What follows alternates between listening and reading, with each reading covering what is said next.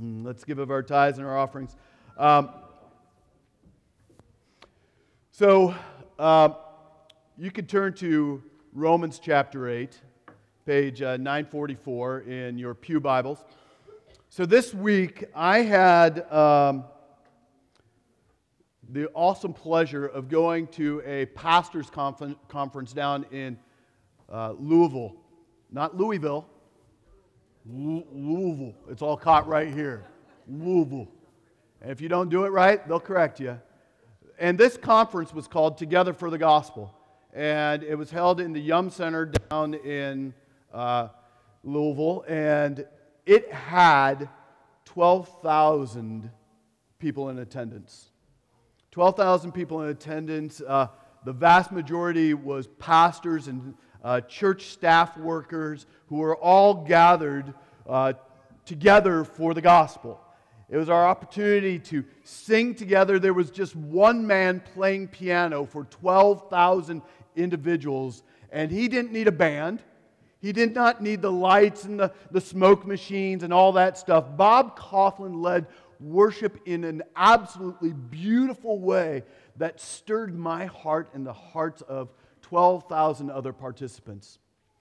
But more than that, I had uh, an opportunity to participate in the year's theme, which was called Distinct from the World. That you know that the culture calls the church and every one of you to conform to its standards, right? You, you look at, you watch TV long enough, you listen to the radio, you read any kind of media that's out there. It's all saying, come, be like us. You, you should morph and be like the world. It's cool, it's sleek, it's sexy, it's, it's fun, it's exciting, it's thrilling. It'll change your world. But God calls us as a church and as individuals to be holy, to be set apart, to be sanctified, to be, to dis, be distinct. And if we want to make a difference in our culture, in our world, my friends, we must be distinct. We must be holy, set apart, sanctified. So, this, this conference uh, was very providential for me, and I think it's going to be providential for you as well. It, it was exactly what my heart needed at that time especially with the, the excitement of the potential purchase of a building. Man, it gives us opportunities for more growth and think about more butts in the seats and all these kind of opportunities. But God calls us first to be holy, to be set apart, to be other, to be different. So we are going to be starting a new series specifically, it's just going to be a short one on bearing fruit. We came out of uh, Ephesians chapter 1, right, where God, it's the story of salvation, of how God works in his economy to save us. And we celebrated Resurrection Sunday a couple Sundays ago, and we celebrated what God has done in us. And it's, it's awesome to go, yes, and amen. Up from the grave he arose with a mighty triumph over his foes. He arose. And have all that kind of stuff going on. But then a couple weeks later, we forget. Friends, He is still risen. And He has called us to be distinct. He wants us to be bearing fruit, a fruit that comes from a result of having true faith in Christ. John 15, 16 says this. We, we can hear Jesus say, I chose you that you should go and bear fruit. Jesus chose us. If you are in Christ, He chose us to bear fruit, to reproduce something. And friends, and this is going to be a hard statement for some of you to hear, if we aren't producing ourselves spiritually, if something is not ongoing in our life, if there's not growth in us in, in holiness, growth in producing fruit, we aren't actually following Jesus at all. Naturally, our lives will bear a visible fruit. based off of what we love. A watching world should tell by your affections, your time, your words, what you love. It's true, isn't it? If you, if you look at my Facebook feed, my Twitter feed, if you listen to me closely, if you watch my life, if you look at my family checkbook, uh, my calendar, you will be able to tell exactly what I love. And it's true for you. So, to kick off the series entitled Move, we are going to be looking at what many consider to be one of the most unpopular fruits that we are called to reproduce in our lives. It is the fruit of repentance. And we have to start there the fruit of repentance. So, friends, would you open up your Bibles to uh, Romans chapter 1? We are going to read verses 1 through 17. I know we just got done with Romans, and I know uh, I originally had Psalm 51 as my key verse, right? Um, do I not have it up there? Um, but, the, oh, oh, sorry. Romans 8, verse 1 through 17. There, is that better? Uh, just stand.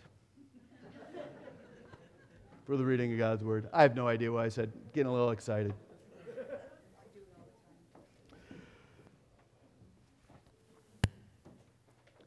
Hear these words.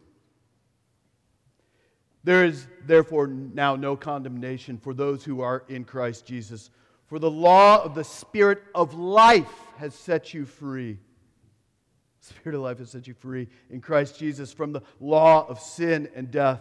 For God has done what the law, weakened by the flesh, could not do by sending his own Son in the likeness of sinful flesh, and for sin, he condemned sin in the flesh, in order that the righteous requirement of the law might be fulfilled in us, who walk not according to the flesh, but according to the Spirit. For those who live according to the flesh set their minds on the things of the flesh, but those who live according to the Spirit, set their minds on the things of the Spirit. For to set the mind on the flesh is what? Death. But to set the mind on the Spirit is life and peace. For the mind that is set on the flesh is hostile to God, for it does not submit to God's law. Indeed, it cannot. Those who are in the flesh cannot please God. You, however, are not in the flesh, but in the Spirit, if in fact the Spirit of God dwells in you. Anyone who does not have the Spirit of Christ does not belong to him. But if Christ is in you, although the body is dead because of sin, the Spirit is life because of righteousness. If the Spirit of him who raised Jesus from the dead dwells in you, he's risen, he's risen indeed, right? He who raised Christ Jesus from the dead will also give life to your mortal bodies through his Spirit who dwells in you. So then, brothers, we are debtors not to the flesh, to live according to the flesh. For if you live according to the flesh, you will die.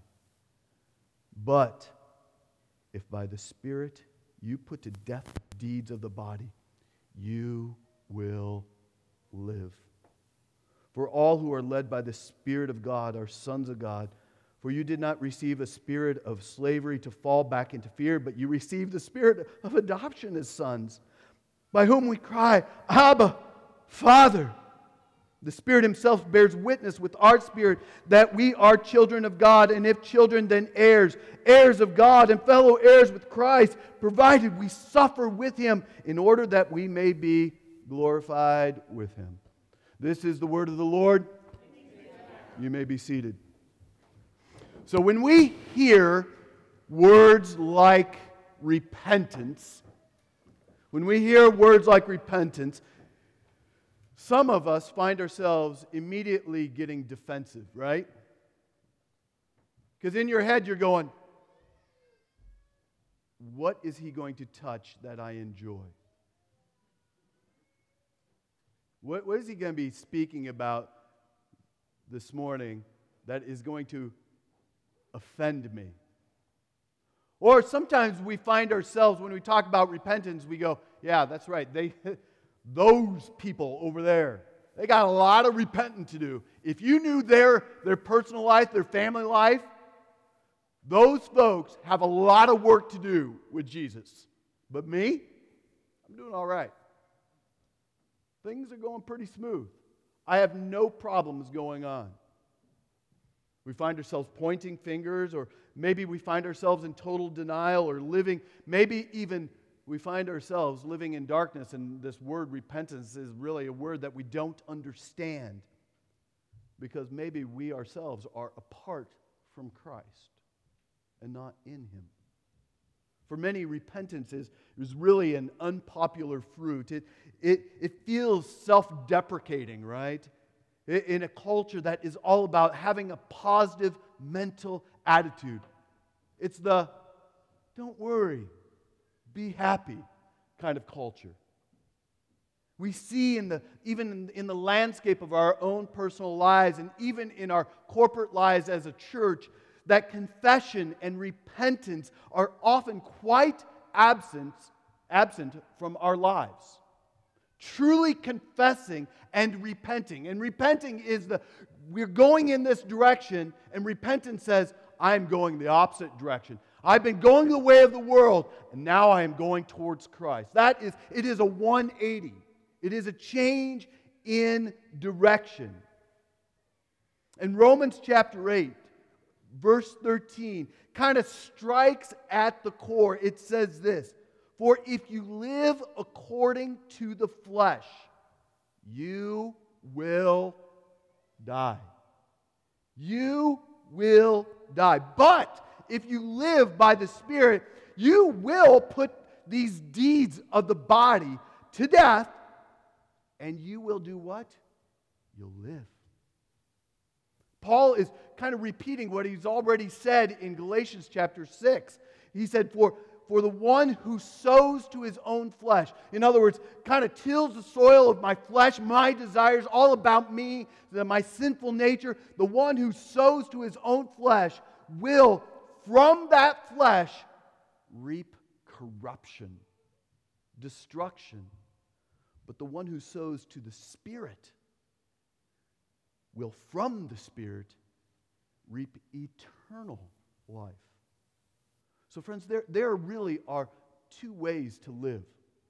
There's not three, there's not four, there's not, it's not a multiple, really a big multiple choice list. There are two outcomes, ways to live in this life to live according to the flesh, your desires according to the world, to live according to the flesh, will end in eternal death. That's option one. Or to live according to the Spirit will end in eternal life. Those are the two only options in this world. The world will say there's a bunch of other things, other ways to live. And but according to God, according to his word, there are two ways one that leads to eternal life and one that leads to eternal death. Charles Simeon put it this way either sin must become our enemy or God will. So, this is serious business. Paul uses the word death here. Death is a very weighty word, isn't it? Some of us are farther along in our journey in life, and we are going, it's getting closer. The reality is, none of us know the day or time, right? Death is a weighty word. And it is in contrast to the life that is, is promised to those who set their, their minds on the things of the Spirit, who are by the Spirit putting to death the deeds, the things, the activities, the thoughts of, uh, of the body. Please note this Paul did not say this. If you don't put the deeds, put to death the deeds of the body, you will lose some rewards in heaven. He didn't say that. He didn't say, hey, it's all right. That sin, that sin that you like, that sweet one, it's all right. Don't, don't worry about it. You'll just lose a few rewards in heaven. He never said that. He didn't say that at all. He said exactly what he said. He said, If by the Spirit you put to death the deeds of the body, you will live. You will live. If not, you will die. Paul wants us to have a real sense of urgency. He wants us to see the utter necessity of this. He wants us to see that life really is a war, it's a battle. As I've heard it said before, there really is a mean streak to the Christian life. Believe it. There, and there has to be a mean streak to your Christian life. Not like be, you being that nasty neighbor or the one who, you know, gives somebody the bird because they cut you off. Not that kind of mean streak, but a mean streak of killing sin in our lives. Being intentional and say, I'm done with it. I hate sin. I hate it. It is killing me, and it will kill me. As John Owen, the great Puritan, has been known to said, has been said, he said, either be killing sin or sin will be killing you. You might want to write that one down. It's a freebie. Either be killing sin or sin will be killing you. And friends, this is not just an earthly kind of death. You know, the kind of death that kills you through substance abuse or self loathing kind of stuff. You know, this kind of stuff that just tires your soul or kills your body. But this is an eternal death that he speaks of. Paul says the same thing in, in Colossians 3. He says this Put to death, therefore, what is earthly in you. Now, listen to this list. See if any of it applies. I know in a congregation like this, none of it would, but, you know, sexual immorality, impurity, passion, evil desire, covetousness, which is idolatry. I think that covers us. And on, on account of these, the wrath of God is coming. In these, you too once walked while you were living in them, but now you must put away anger, wrath, malice, slander, and obscene talk from your mouth. So in these warnings, Paul, Paul is following Jesus, who, who said something like this in Matthew chapter 5. If your right eye causes you to sin, do what? Tear it out, throw it away. For it is better that you lose one of the members, your members, than your whole body be thrown into hell. And if your right hand causes you to sin, what do you do? Cut it off, throw it away. It sounds kind of gruesome, right? The Christian life is has a mean streak. Throw it away, for it is better to lose one of your members than your whole body to go into hell. So maybe you're thinking, man, I, I thought if Christians were saved by grace through faith in Christ alone, I thought we were eternally secure. After all, we're reformed, right? We're Presbyterian. We, we got to believe once saved, always saved. So, how can we think, Paul? How can Jesus and Paul both say that if we don't kill sin, we will end up in hell? Friends, it is why we have to allow tensions to exist in the Bible. We, we have to let the Bible be the Bible and not try to say, oh, well, he didn't really mean this and he really didn't mean that. There, there's this healthy tension that is always going on in Scripture. We've got to be willing to be pulled and stretched. This is, after all, this is eternity that we are dealing with. Jesus said it, Paul said it, inspiration of the Holy Spirit, Son of God. We've got to take it at its word. Listen even to the Westminster Confession. It says this. I think I, I might have it up there. Yeah, it's really tiny, so sorry for those in the back. As Christ would have us to be absolutely convinced that there will be a day of judgment, both due to detour men from sin and to give great consolation to the godly in their adversity, so will he have that day unknown to men, that they will shake off all carnality, security. In other words, fleshly things that make you feel safe and good. May always be watchful because they don't know when the hour, what hour the Lord will come. And may always be prepared to say, Come, Lord Jesus. Come quickly. Amen. So, to those here who, who profess to know Christ but show no evidence, be careful. Be careful. As R.C. Sproul has said, it is not the profession of our faith that saves, but the possession of faith that does. Do you see the difference? It's easy to just let words come out of your mouth, and that's not what saves you. It's the actually possessing of faith that saves you. One probably the most fright, one of the fright, most frightening things that Jesus says is found in Matthew chapter 7. Not everyone who says to me, Lord, Lord, will enter into my kingdom, into the kingdom of heaven, but he who does the will of the, my Father who is in heaven will enter. Many will say to me on that day, Lord, Lord, did we not prophesy in your name? And in your name cast out demons? And in your name perform many miracles? And then I will declare to them, This is Jesus. I never knew you. Depart from me, you who practice lawlessness.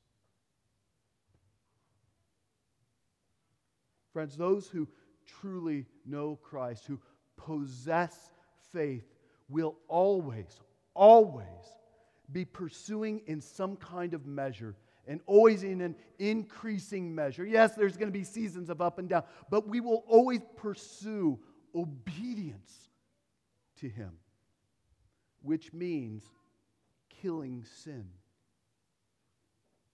John Piper explains it this way putting to death the deeds of the body by the Spirit, the daily practice of killing sin in your life, is the result of being justified and the evidence that you are justified by faith alone, apart from the works of the law.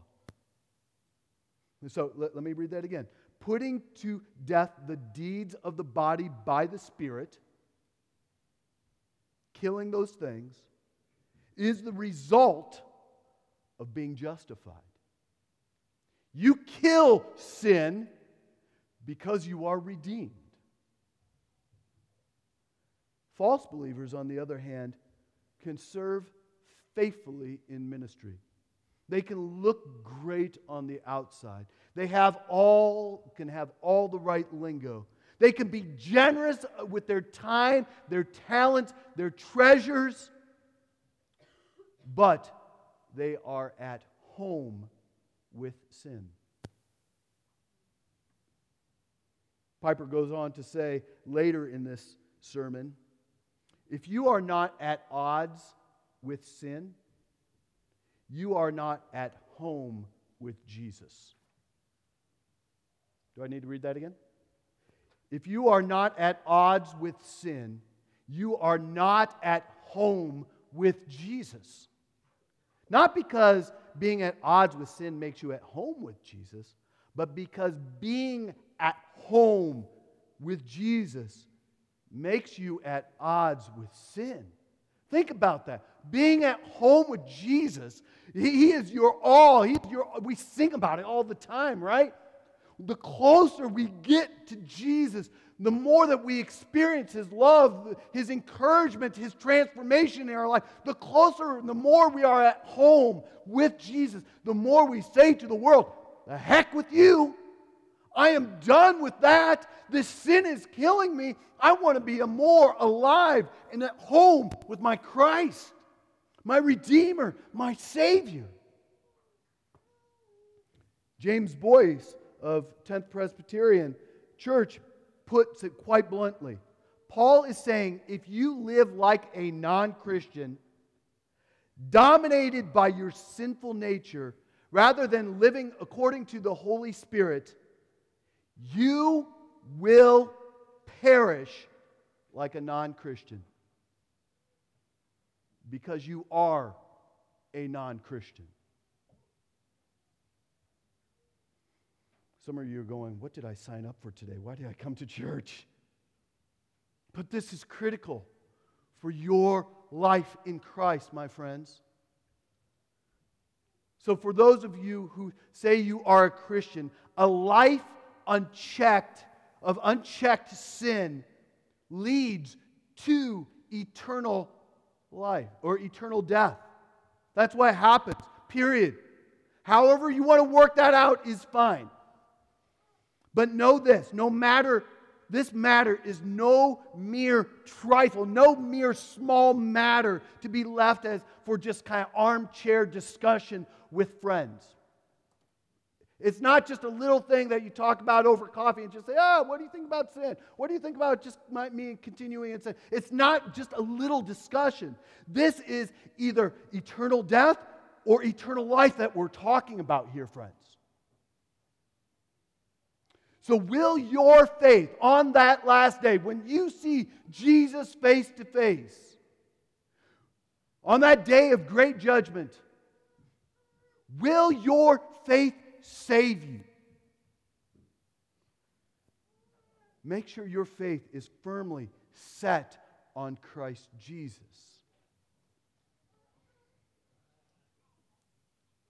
Make sure that you know that you are clothed in the righteousness of Christ and that you are growing in holiness. Because if you are not, friends, your life is in peril, it is in danger. Remember, the wrath of God has come against these things. The wrath of God. And God is no just, He's just not the cranky neighbor next door. He's the one who spoke in Genesis 1 and 2, and everything came into existence.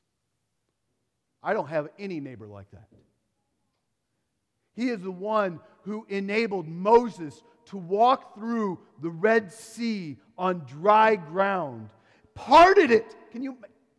Parted it. God did that.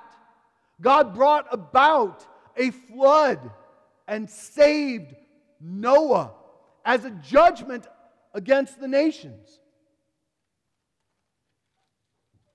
He had to send Christ for you because there was no other way.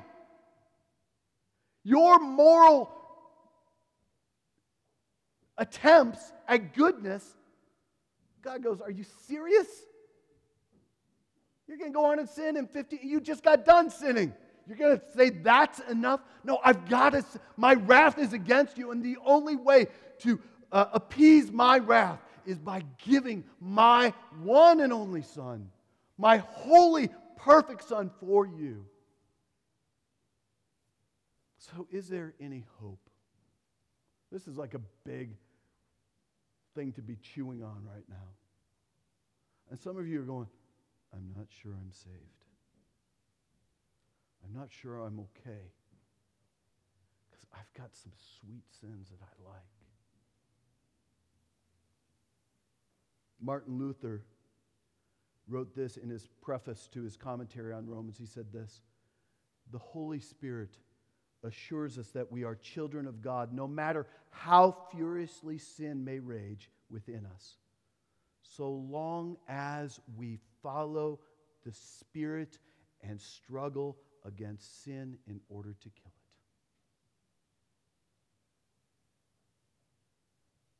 One more quote. John Owen said, If you are fighting sin, you are alive. Thank God, right? And he goes on to say, But if sin holds sway unopposed, you are dead. no matter how lively the sin makes you feel. Take heart, embattled saint.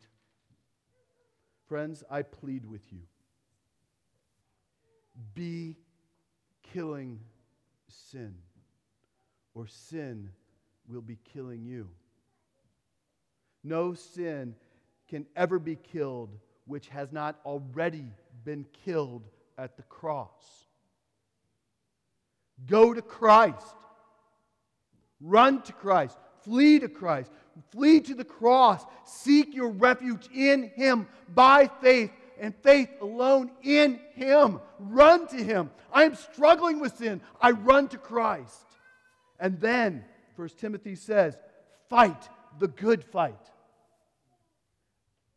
Take hold of eternal life to which you were called and about which you made the good confession in the presence of, of many witnesses.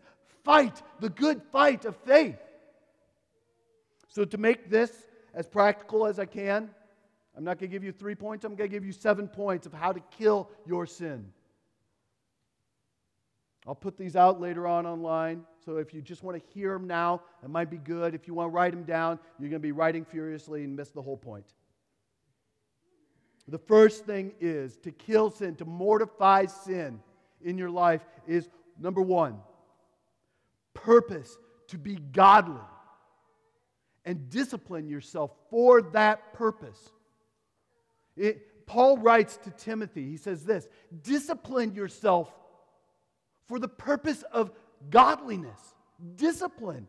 You must decide in your mind that my aim is to become a man or a woman of God so that my life will glorify the God who saves me. I am going to purpose my waking and sleeping times to that end.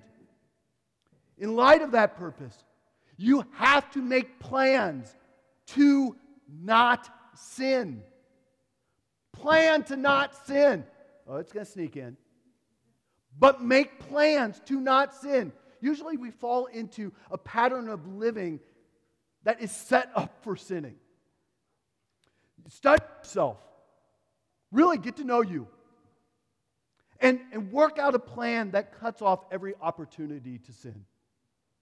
Maybe a good thing after church today is to come up with the list of sins and just say, this week, I'm going to kill those things.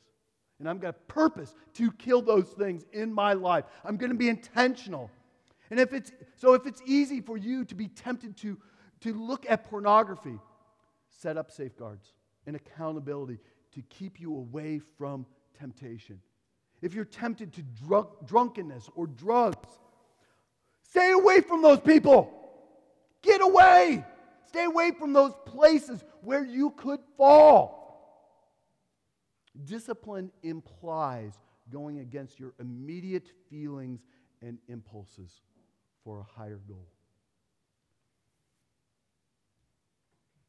So, friends, purpose yourself to be godly and work towards that goal. Secondly, kill sin at its root, and it will not bear its deadly fruit. It's easy to shake a tree and kind of get rid of all those fruit and pick it up and just say, all right, we're going to throw this into the trash compactor and we're going to be done. All those things over there, that, that this fruit, I'm going to throw away. But the problem is, what is this tree going to do in its next season? It's going to bear fruit again. Kill the tree at its root.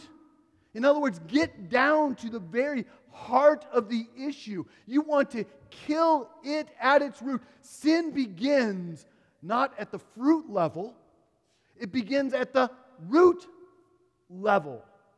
That's where it begins. It begins in your heart and in your thoughts. So if you cut it off there, it will not grow any further. Kill it.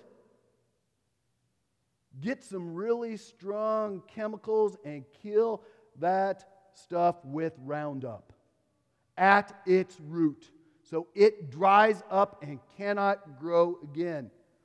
Friends, nobody commits adultery without first thinking about it.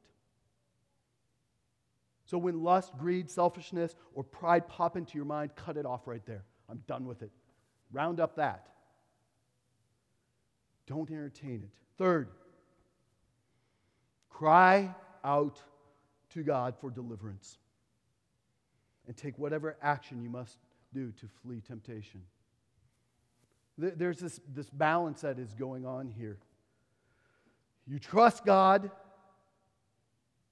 but you also take action. Trust in Him and move. Psalm 50 says this God says, Call upon me in your day of trouble, and I will rescue you, and you will honor me. Call on me.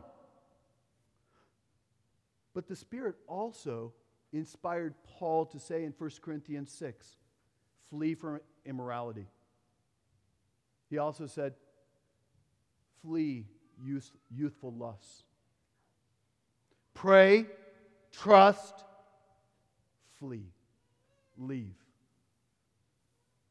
Number four, set your mind on the things of the Spirit, not on things of the flesh. Some of these things they start sounding very similar, but they're also very different. The things of the Spirit actually refu- re- um, refer to the very wonderful, many wonderful truths and promises that God has revealed to us in Scripture. So set your mind on those things. The, the promises of God, the hope of God, his, his sustaining work in your life, His mercy, His grace, His love. Set your mind on those things, not on the things that are uh, fleeing and fainting and, and will lead you towards death. Set your minds on the beauty of the cross the power of the cross. Set your mind, think about those things. Every Sunday morning, what do we do? Give you some announcements, and the first thing that we do is have a moment where I say, Pray that God will open your eyes and your ears and your heart to behold His glory, to enjoy Christ. Help us to focus on Christ. And that's what this is, is all about. Number, number five. Spend time in the Word of God. It's often been said either sin will keep you from the Word, or the Word will keep you from sin. Jesus defeated Satan when he was being tempted in the desert by how? quoting the Word. Meditate on God's Word. Memorize God's Word. Some of you are amazing at memorizing Ricky Bobby or The Office or songs. Uh, and you could, you could do whole, a whole set, a whole album. You know the list of songs, how long it lasted, what year it came out, but you can't memorize or remember or recall any scripture. And you want to know why you struggle with sin? Because you can't kill it. Jesus said, Listen, let me quote some scripture back to you, Satan.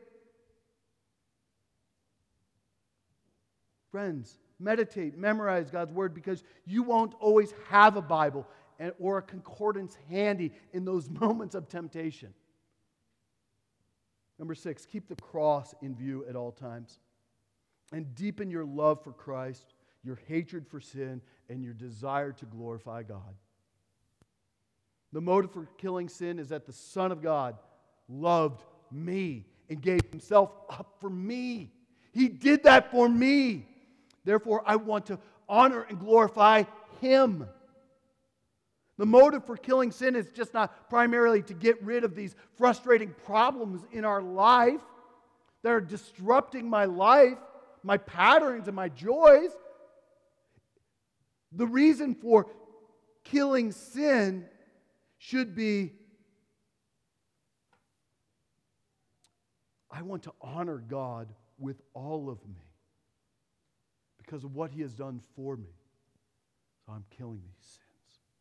And lastly, walk each day in dependence on the Holy Spirit. Galatians 5 says, I say, walk by the Spirit, and you will not carry out the desire of the flesh. Walk by the Spirit. A, a walk is a step by step process, it's a daily journey of walking towards Christ and with Christ. And you don't do that alone, my friends. You do that with brothers and sisters in Christ. We are a church purchased by Christ for the purpose of growing up into Christ, who is our head. You, we have a structure and ecclesiology. You have elders who oversee you, who are here to discipline you and encourage you and point you towards Christ. We do this together, and we walk by the Spirit together so that we do not carry out the desires of our flesh. That's what we do. And when we fall, when you fall, when I fall, what do we do? We get up and keep walking together by the power of Christ and with one another. So the indwelling Holy Spirit will give you power to kill your sin as you walk in dependence with Him. So, my, my last word is for those who are religious and regular, who love being a part of a Christian, nice, moral family, but are really not a friend of God. One who stubbornly chooses the things of this world over the things of God. My friend, you are hopeless. There's not a moral program that you can apply to your life to make this life any better. You are an enemy of God. And according to Scripture, God's Word, you are bound for eternal death. Attendance here at this church does not give you a free ticket to heaven. At all. Your sin will always destroy your life, both in this time and for eternity.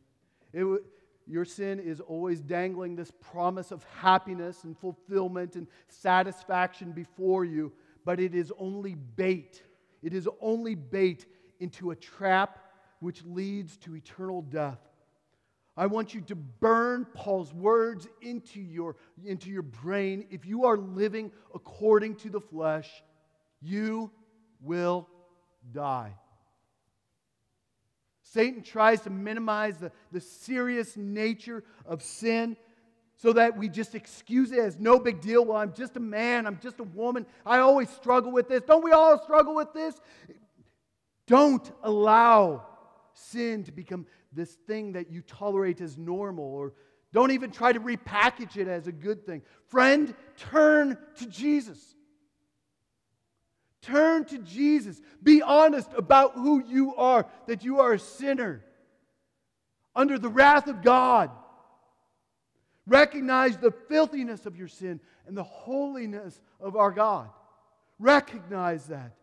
Recognize that Christ died for you a sinner. He died for liars. He died for the sexually immoral. He died for the sexually confused. He died for those who are sexually active outside of Christian marriage. He died for the ardent atheist who gives God the middle finger. He dies for all those people. He died for respectable men and women and children who know nothing of God but just of morality.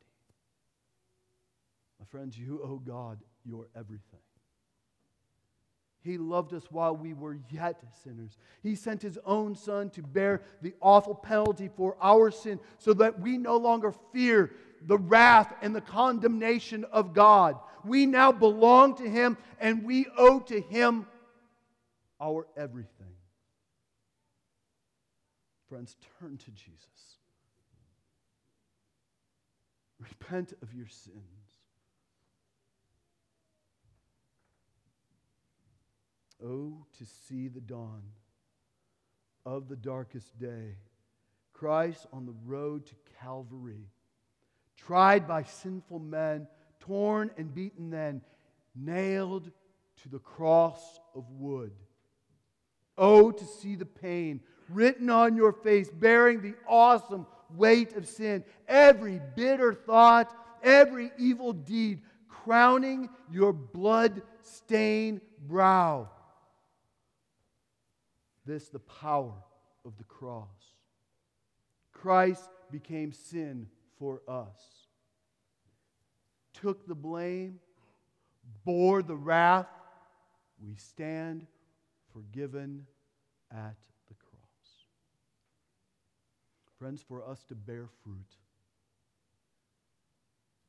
we must repent. And we as a church must become professionals at repentance.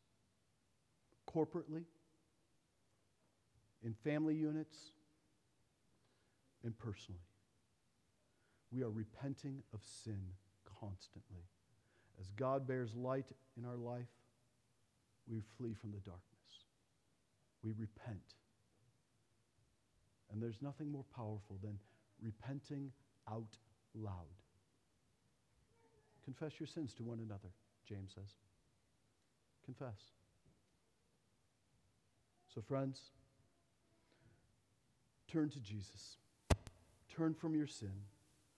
Run to God, and you will find him with his arms wide open.